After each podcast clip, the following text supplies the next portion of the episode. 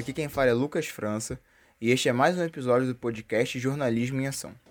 Eu trouxe para nossa conversa o repórter Yuri Eiras, que em dezembro de 2018 publicou, em parceria com as jornalistas Cecília Oliveira e Maria Isabel Couto, a reportagem O Fim de uma Facção pelo site da Intercept Brasil. Nela, Yuri e suas colegas contam a história do surgimento, fortalecimento e queda da facção criminosa Amigo dos Amigos, conhecida como a sigla ADA.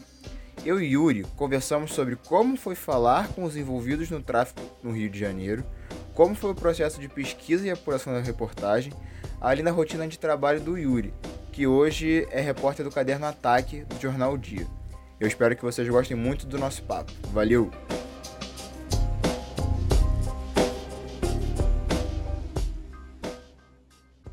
Como é que surgiu a ideia para essa reportagem?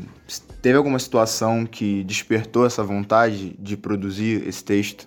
Bom, então, é, a reportagem surgiu de uma curiosidade que a gente tinha e era uma crítica que a gente fazia é, em conversas assim à imprensa tradicional que cobre segurança pública aqui no Rio de Janeiro. A questão era que quase nunca se dá o nome das facções criminosas envolvidas é, nessa guerra do tráfico de drogas. Normalmente eles usam o termo quadrilhas rivais, é, facções rivais, mas eles não citam o terceiro comando, o comando vermelho, é, e fica informações cruzadas, sabe? A nossa intenção foi justamente, e o processo é, da reportagem foi bem esse, assim. A gente, como é uma reportagem longa, a gente teve a oportunidade de olhar para as informações que saem nos sites e nos jornais de cima, né? É, então era justamente a nossa ideia era cruzar informações e contar uma história, é, a história do tráfico de drogas no Rio nos últimos 20 ou 30 anos, dando nome aos bois. Uhum. É, a ideia justamente parte dessa nossa vontade de dar nome aos bois, é, citar as facções e os, e os seus personagens, né? E além de você participaram dessa apuração e da pesquisa, Cecília Oliveira e a Maria Isabel Couto. É, eu queria saber como é que foi feita a divisão de trabalho e como é que surgiu também a ideia de fazer essa divisão do, com esses três repórteres, né? É, cada um joga em uma posição específica nesse. A gente troca, trocou muita ideia, mas cada um jogou um, um pouco numa posição. É, a Maria Isabel, ela, ela foi muito a coisa da pesquisa braçal mesmo, porque a gente usa muito os dados do Disque Denúncia, né? Então, assim, são duas mil linhas de dados de informações cruzadas, então ela catou tudo, tornou aquilo muito mais palatável para a gente ir apurando, né? É, a Cecília ficou com a parte da pesquisa muito também. Eu e a Cecília nos dividimos nisso, pesquisa e entrevista com policiais, com moradores, enfim. É, e aí, depois desse processo, eu e a Cecília novamente, depois disso tudo apuradinho, partimos para a parte do, do texto, né? Que é essa parte de finalização mesmo, mas foi mais ou menos dividido assim, a Maria Isabel com a pesquisa bruta, né, com os dados, é, e eu a Cecília com a apuração e entrevistas, né. Você fala desse processo de pesquisa e é uma reportagem que tem bibliografia, né, não é muito comum isso existir. Queria te perguntar como é que foi realizar uma matéria que tem esse, esse que a mais, que é a bibliografia, e que não é muito comum né, no jornalismo diário no jornalismo de hard news. É, exato. O, João Brise, que foi o, o, o, jornalista que fez o design, a arte toda da matéria, que encabeçou esse processo, ele falou uma coisa muito interessante, que essa matéria é, tem muito mais cara de livro do que de reportagem, é justamente isso. É, a gente pega as informações vistas de cima, né? É, vistas de cima literalmente, porque a gente faz um mapa da cidade mesmo. Então a gente pega informações que saem no site, saem nos jornais, saem diariamente na televisão e começa a cruzar informações. É, por isso que é importante usar bibliografia, né? Porque a gente é, precisa falar de onde saíram aquelas informações, né? A partir de que ponto a gente tornou essa linha cronológica e linear, assim, né? No fim da reportagem, fica bem explícito para o leitor que vocês entrevistaram tanto agentes públicos, alguns repórteres que cobriram a área policial por muito tempo, moradores e alguns dos envolvidos nessa narrativa toda do crime organizado no Rio de Janeiro. É, como é que foi conversar com os envolvidos, entrar em contato com os envolvidos? E quais foram também as dificuldades de falar com eles, né? Porque é um é, é muito restrito, né, falar com eles. É, é, eu particularmente acho que falar com esses personagens envolvidos diretamente com as facções criminosas, é bem mais fácil do que falar, por exemplo, com os policiais. Por quê? Porque eles são agentes marginais dessa situação, eles estão à margem, eles não têm nada a perder, né? É, os policiais têm muito a perder falando, né? E, e, tem uma coisa muito interessante no tráfico contemporâneo do Rio de Janeiro, nessa era da internet, que é muita exposição. Então tem muita informação é, nas redes sociais, informação de, de traficantes e, e de movimentações, né? Em Twitter e Facebook. É, a dificuldade são todas as possíveis, inclusive de, de, de, de risco físico, né? Algum tipo de, de medo de acontecer alguma coisa? Exato, assim. É, mas a gente precisa sempre deixar muito claro, nesse tipo de situação, é, do que a gente está tratando na matéria, é, dizer que eles não têm é, a obrigação de, de ter o nome citado, né? Isso é fundamental. Acho que a saída é sempre deixar tudo muito às claras, uhum. né? É, durante, no, no, durante não, no decorrer da reportagem, vocês acrescentam alguns vídeos e áudios, tipo do miliciano Cigarrão, quando ele tá tomando a favela do Nogueira. Tô ao vivo, ó, do Nogueira, porra. Tô ao vivo. Ai, Davis, tomei, ó. Tomei, ó. Nogueira é nossa, filha da puta. Perdeu, cuzão. Nogueira é nossa, tá ao vivo. Porra, tomamos, cara. Tu vai jogar essa porra no Facebook? Vou não, vou excluir, pô. Fogueira é nossa, porra aí, Davis. Perdeu, cuzão. Chamei, aí que problema que vocês arrumaram, ó. Nunca mais vamos sair dessa porra. Pô, já tô cobrando o comércio. Acabou a palhaçada. E até o áudio do Rogério em 57.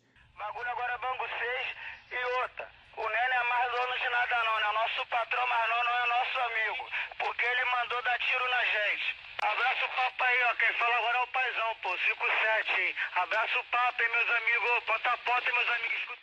E eu queria te perguntar como é que vocês conseguiram esses áudios. O vídeo está no YouTube, mas o áudio em si. E qual foi a importância de trazer esse tipo de conteúdo dentro da reportagem? É, a reportagem parte de, de duas etapas. A primeira etapa é coletar informações que estão, estão públicas, né? Informações que saíram em sites e, e jornais, e informações que não saíram é, em veículos tradicionais, mas que elas, elas estão é, no Facebook, no Twitter, no YouTube, e dá para perceber que são verdadeiras, né? A gente apura. É, a partir do momento que a gente tem esse material que é público, alguns áudios, por exemplo, foram captados assim, captados é, via YouTube, é, os áudios e vídeos e fotos que a gente precisava, a gente foi em busca com uma maneira mais aprofundada. Por exemplo, entrando em grupos. Né? Existem muitos grupos de WhatsApp, por exemplo, de, de, de informações sobre o tráfico de drogas, né? papo de favela, enfim. É, e aí a gente vai buscando, vai apurando é, nessa segunda etapa. Mas tem muita informação que é pública mesmo, não tem, uhum. não tem muita dificuldade com relação a isso. Né?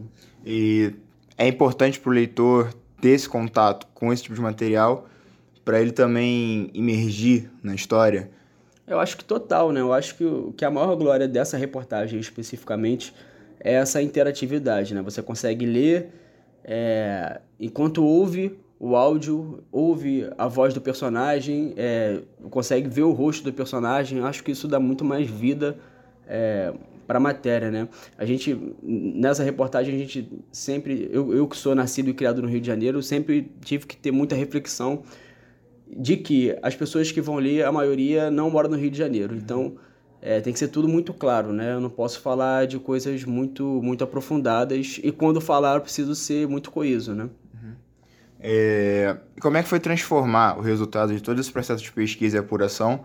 Essa reportagem tem material gráfico, tem arte, tem infográfico, tem um mapa da cidade com, com cor diferente para cada tipo de facção, para milícia.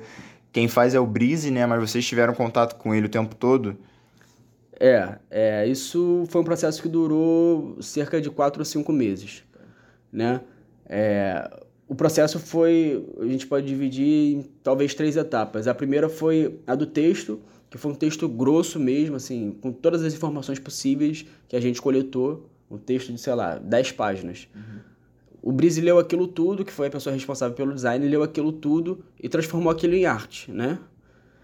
E a partir daí percebemos que é, se a gente fizesse um texto corrido, ia ficar muito difícil a leitura. Então a gente teve a ideia de dividir é, esse processo em bloquinhos, né? É, que são os blocos de texto que acompanham os mapas. Então foi esse processo em três etapas, assim, o texto grosso, a entrada da parte gráfica, artística mesmo, e esse resumão, essa parte que é dolorosa também de ir cortando muita informação, uhum. né? Ficando só as informações principais em bloquinhos. Mas esse processo durou cerca de cinco meses. Né? Legal. É, existe a possibilidade de vocês contarem uma espécie de novo capítulo dessa história? Vocês conversam sobre isso? Ou se. Não, não tem. Não, sempre tem, né? É, é... Infelizmente, esse tema é um livro aberto ainda no Rio de Janeiro, uma ferida é, aberta e que é de difícil cicatrização, né? A gente conta a história de uma facção específica, que é o ADA, é, a história é, do surgimento à decadência da facção. Isso dá margem para falar de muitas outras, né? Uhum. Eu acho que história para contar tem um monte, né? Uhum. Eu acho que, que é uma possibilidade, sim. A gente conversa sobre, mas nada muito, muito concreto ainda. E a reportagem, ela concorreu ao Prêmio Gabo de Jornalismo, que é um dos principais da América Latina na categoria inovação. Ela não, ela não venceu, mas eu queria te perguntar como é a sensação de concorrer a um prêmio tão importante e até que ponto essa indicação motiva a sua carreira, né? Cara, particularmente para mim é como se eu jogasse uma final de Libertadores já.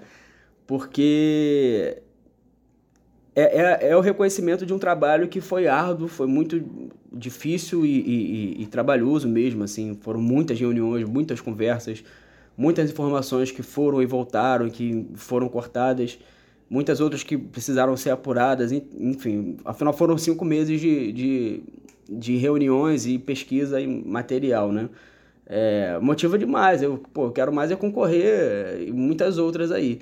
Principalmente por ser um tema que, que me é tão caro por eu ser um morador da cidade, né? É, a última perguntinha para a gente encerrar essa nossa conversa. Hoje você é repórter de esporte no, Jornal Dia, no Rio de Janeiro. E eu queria te perguntar se você tem. Você já falou um pouco uh, mais atrás, mas se você tem vontade de produzir reportagens como essa do Intercept de novo e como é que é conciliar diferentes veículos e, e editorias no, na tua rotina de trabalho? Cara, é preciso.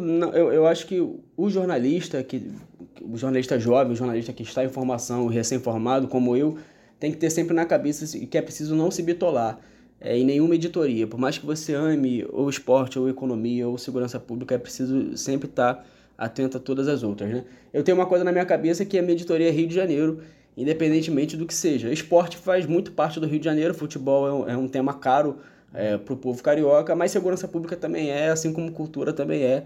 Então, assim, eu tento eu tento manejar, queria que meu tempo tivesse, meu dia tivesse 34 horas, talvez desse para conciliar tudo. É, mas eu acho que, que com organização e um pouco de, de, de carinho com tudo que a gente faz, eu acho que dá para dá pra levar, sabe? Acho que é possível. Valeu, Yuri. Obrigadão. Bom, chega ao fim mais um episódio do Jornalismo em Ação. Você pode assinar o podcast para ouvir outras entrevistas como essa.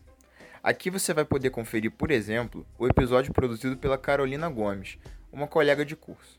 Ela conversou com o repórter Chico Felite sobre os bastidores da reportagem Fofão da Augusta, Quem Me Chama Assim Não Me Conhece, publicada na revista do BuzzFeed Brasil. A matéria conta a história de Ricardo e mistura prostituição, esquizofrenia e preconceito vivido por esse personagem. Valeu!